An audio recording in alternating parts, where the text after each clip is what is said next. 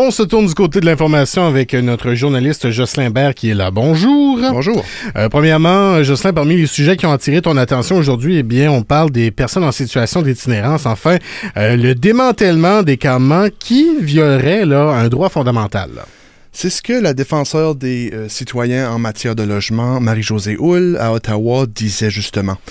Euh, ce qu'elle dit, c'est que après une étude, elle voit qu'il y en a partout au pays de ces fameux campements-là, Ah les ouais. tent cities qu'on appelle, qu'on appelle euh, dans les médias, et que c'est pas seulement urbain, il y en a dans les villages, il y en a dans les réserves amérindiennes, donc c'est un, un problème qui est partout au pays tout de suite.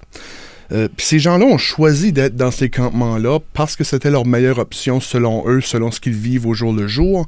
S'il n'y a pas de logement disponible, s'ils qu'ils sont pas capables de s'en euh, d'en avoir un dans le fond, euh, c'est euh, une question vraiment inquiétante. dans le fond. oui.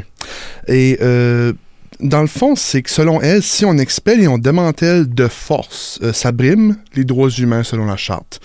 Et euh, de toute façon, elle dit aussi que si on est forcé de faire ça, euh, ça règle pas vraiment rien parce que là, on perd un lien de confiance, on, on crée quand même un, un certain d'autres problèmes. On- en en réglant un, on en crée d'autres, Ben oui. dans le fond.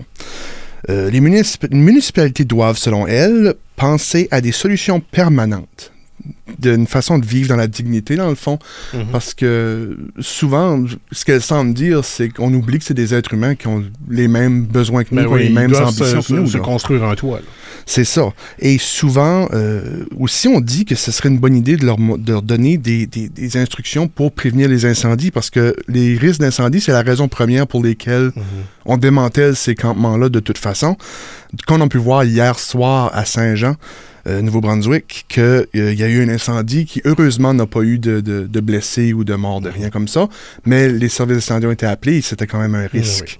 Donc, on voit que c'est d'actualité un peu. Bien sûr. Euh, Il y a aussi là une enquête qui a été faite là, du côté euh, du Nouveau-Brunswick là, euh, parce qu'il y aurait un policier là, qui aurait distribué des images intimes d'un détenu. C'est une histoire, euh, disons qu'on... On particulière. ouais. assez particulier, on s'y attendait pas.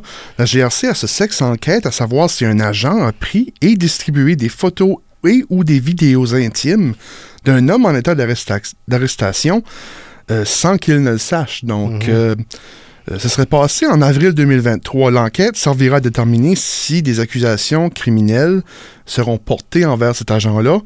Euh, parlant de cet agent-là, on ne sait pas c'est qui, ça n'a pas été révélé. Euh, on appelle ça plus une enquête déontologique. Euh, dans le fond, c'est qu'on n'a pas respecté les codes de Mhm. conduite des, des agents de la GRC. Et euh, donc, on va assurément en entendre parler à nouveau quand tout sera rendu public. Mais entre-temps, euh, je veux dire, c'est juste un cas parmi tant d'autres, mais c'est- assez inquiétant à entendre Ben quand oui. même. Mais merci beaucoup, euh, Jocelyn, pour les informations. On se donne rendez-vous demain. À demain.